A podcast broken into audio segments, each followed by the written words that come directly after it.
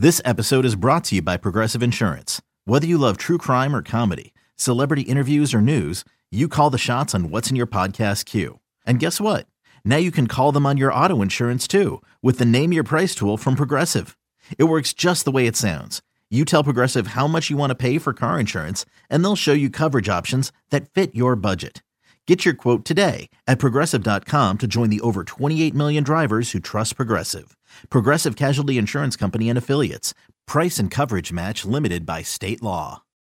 When you need mealtime inspiration, it's worth shopping Kroger, where you'll find over 30,000 mouthwatering choices that excite your inner foodie. And no matter what tasty choice you make, you'll enjoy our everyday low prices, plus extra ways to save, like digital coupons worth over $600 each week. You can also save up to $1 off per gallon at the pump with fuel points. More savings and more inspiring flavors make shopping Kroger worth it every time. Kroger, fresh for everyone. Fuel restrictions apply. Network. Welcome back. BetQL Daily right here on the BetQL Network. Joe O, Joe G, Erin Hawksworth with you on a Wednesday, presented as always by BetMGM. The call there, Monday Night Football, of course, Joe Buck calling another Mahomes touchdown, four to Travis Kelce as the Chiefs beat the Raiders on Monday. And now we look forward to that game and a bunch of others in week six. Ben Brown, Pro Football Focus, joining us here on the GetMyPhoenix.com guest line. The Phoenix, a revolutionary technology helping men all across America get back to their best in the bedroom. Visit GetMyPhoenix.com to learn more. Ben, let's start with that game. It's the biggest one. It's a revenge spot for the Bills last year. It's also, uh, Joe pointed out yesterday, it's the first time in Patrick Mahomes' career he is a home underdog since took over as the starter of the Chiefs. What's your thought on this one? We're looking at the Bills minus three in Kansas City on Sunday. Yeah, definitely. I mean, I I, I never want to, you know, uh, fade at Patrick Mahomes. I definitely think, you know, at home, uh, underdog right now, uh, definitely the spot that I am leaning. I do think, you know, specifically uh, the matchup with the Chiefs, interior pressure type situation facing off against uh, you know, a left guard in Roger Saffold, who has been, you know, definitely in the twilight days of his career. I do think if Chris Jones can win that matchup, uh, that's going to be a key to the Chiefs' overall success. And then, you know, defensively, uh, the real question mark for me is Jordan Poyer, right at the at the safety position. Obviously, Micah Hyde, you know, out with neck surgery, isn't going to be available. If Jordan Poyer's out as well. No Davius White. Uh, I think there's going to be uh, a lot of free running type wide receivers in that, uh, you know, in that Chiefs offense. I do think that you know Patrick Holmes is definitely going to be able to take advantage. So if those things kind of come to fruition, uh, I definitely think the Chiefs are probably the correct play here, especially at a plus three price it's so strange to look up and uh, you see these totals so low. I'm not a big totals player, but it feels like every week unders came through, unders came through. And tomorrow night, we have a total that's going to be 37 and a half right now. I see it on the low end. Now it's two of the worst offenses, but it's just it, you don't uh, sh- kind of shake your head. You're not shocked when you see all these games in the low 40s. Have you guys yeah. uncovered anything at PFF? What what's going on? Why is the scoring down? Because everything the league does is they're trying to increase the scoring, but we just haven't seen it in the first five weeks. Yeah, definitely. I, I, think you know what we've kind of seen, you know, especially at the quarterback position, is there are two really good quarterbacks, and they're facing off this weekend, right? We kind of you know already touched on that game, fifty-four point total. But outside of those two guys, there's no real, I would say, consistent week in and week out type player outside of maybe Lamar Jackson as well uh, that can kind of generate big type chunk explosive offensive plays downfield. And I think we're kind of seeing, you know, a fundamental shift from the defensive side of the football where, uh, you know, we're seeing a lot more coverages that are forcing teams to both run the football or throw short average depth of target type throws. And I think that, you know, sequentially moving down the field has been really difficult for a lot of offenses because of the quarterback situation, because of the you know the injury situation both at the quarterback position and the offensive line. But uh, defenses definitely have, I would say, uh, a, a, talent discrepancy right now, especially uh, in the trenches. And I think that they are winning enough of those matchups to the point where uh, we are kind of seeing low scoring games. And I do think that one interesting thing is we've been so low scoring, so many total unders have hit in this particular season, but uh, I would say defensive touchdowns and defensive swing type plays where they are setting up the offense to have you know a quick and easy score are actually up to start the season. So uh, I would mm. say even though scoring is down, some of that is because of uh, you know some of the actual scoring that we are seeing is because of the defensive side uh, generating some of those uh, you know turnover worthy play type situations. So it's it's it's there's a there's definitely been a fundamental shift, and I do think it's you know mainly the offensive line plays really down, quarterback play really down, and we're just not seeing too many explosive plays happening offensively anymore because of you know coverage schemes and those sorts of things, limiting a lot of those you know high value type plays. In a team that comes to mind, speaking of this topic, is the Bengals, 5 and 0 to the under. Do you think this team is better than the team we saw last year that went to the Super Bowl? Their defense actually looks better. And just big picture, do you think these unders keep cashing for the Bengals? Um, right now, I'm seeing 43 and a half Bengals at Saints.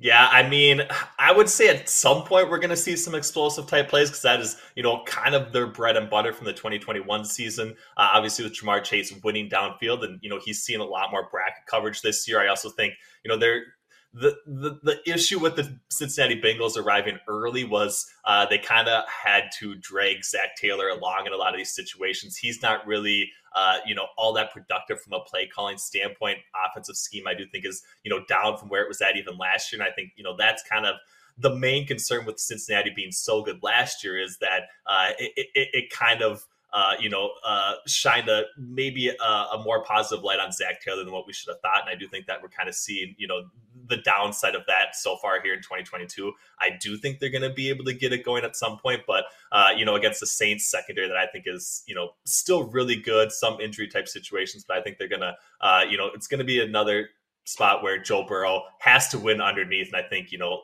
on Sunday night, they tried to do that, didn't quite generate enough. And I think that this could be another spot where, uh, you know, that kind of plays out as well. We're talking to Ben Brown for Pro Football Focus. here. week six in the NFL starts tomorrow night. Ben, Sunday night football, Cowboys at the Eagles. I'm fascinated by the line in this game. Obviously, both teams are good, right? The Eagles are undefeated. Cowboys have won four straight without Dak. Cowboys defense excellent. Eagles offensive line excellent. So the number I'm seeing right now at BetMGM, we have jumped to six. I would imagine that's information on Dak probably not playing. It's going to be Cooper Rush again. It was four and a half yesterday. What's your read on this game? And and the point spread is interesting. I, I think the Eagles probably win the game, but boy, that's a lot of points to, to lay uh, against a Cowboys defense right now. It's really good. Yeah, definitely, and, and, the low total too, right? So I do think that it is going to be uh, really difficult for the Eagles to cover. Uh, you know, a six point spread, it might move out even further to six and a half. That would be, you know, I, I would say maybe too dramatic of a move. So I do think if you're probably betting something on the spread, uh, I definitely agree with you. I do think the Eagles are going to win outright, but uh, Dallas could definitely do enough defensively to keep this game close. Some of that, you know, spread movement could be a little bit related to, you know, the Jason Kelce type injury probably not being as serious. Him actually being in the fold. Uh, you know, obviously top end type center situation on the best offensive line in football uh, is going to have a pretty big impact against this front four from you know the Cowboys unit. So I I, I definitely would lean you know the Eagles eventually winning this game, but I, I do think you know six six and a half based on you know the performance that Dallas defense has put forth specifically uh, you know with the pressure situation not having a blitz uh, still being really successful and you know their secondary unit you know, Trevon Diggs last year, much maligned for allowing some of these big chunk plays, high variance type player,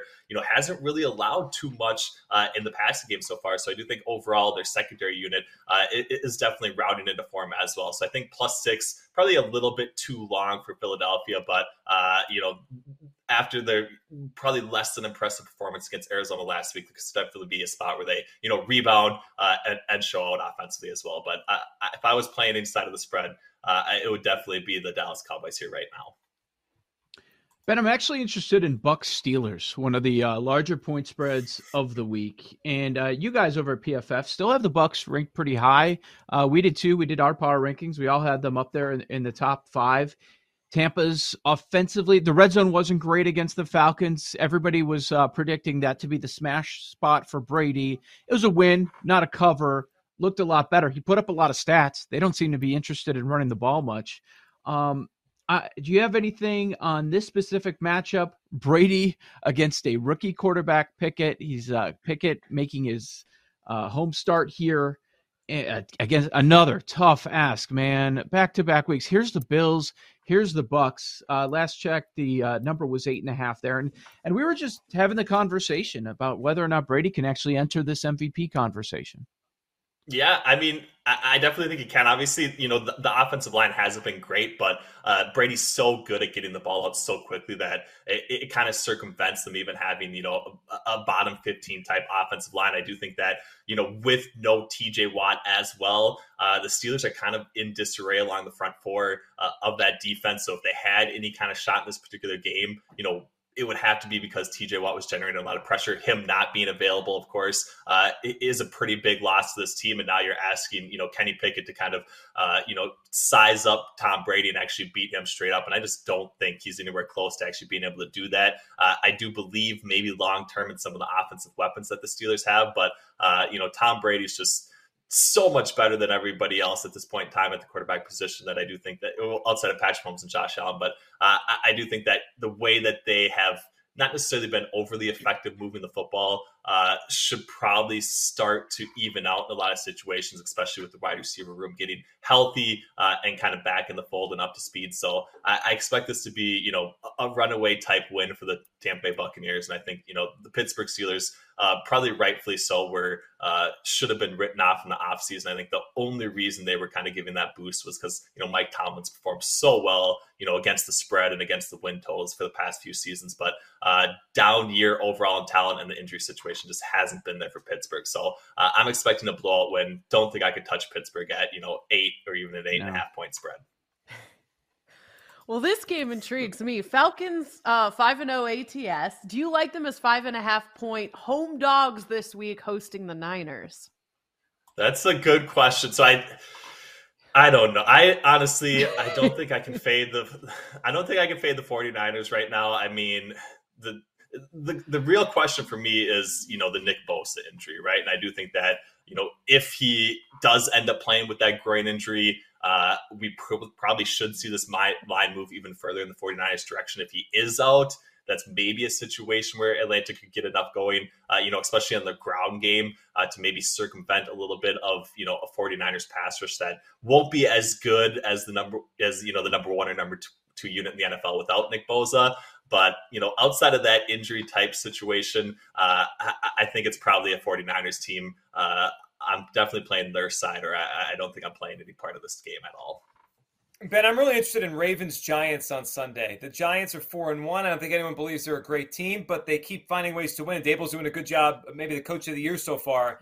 The Ravens win kind of ugly. Lamar missed a lot of throws on Sunday against the, the Bengals, and now it's Ravens five and a half point favorites in New York. And then you throw the Wink Martindale factor in, the former defensive coordinator knows that mm-hmm. offense, knows Lamar as good as anybody. What do you think here? Ravens uh, five and a half point favorites at the Giants on Sunday.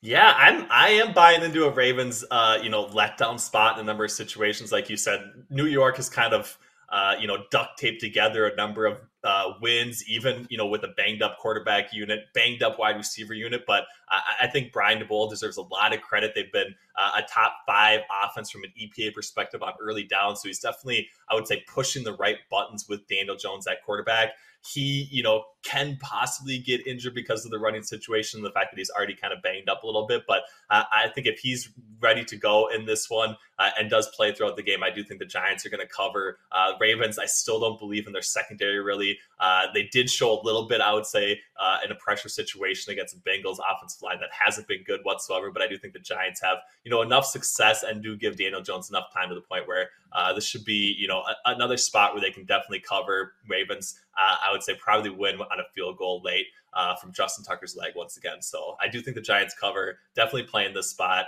uh, and, and like it quite a bit from the New York Giants perspective. You know, people can cry about Bears Commanders as much as they want, but they they know they're going to be turning on Amazon. They know they're going to be betting on it, watching the Bears with their orange helmets, looking like a bunch of pumpkin heads running all over the field. Uh, so, how are you betting it?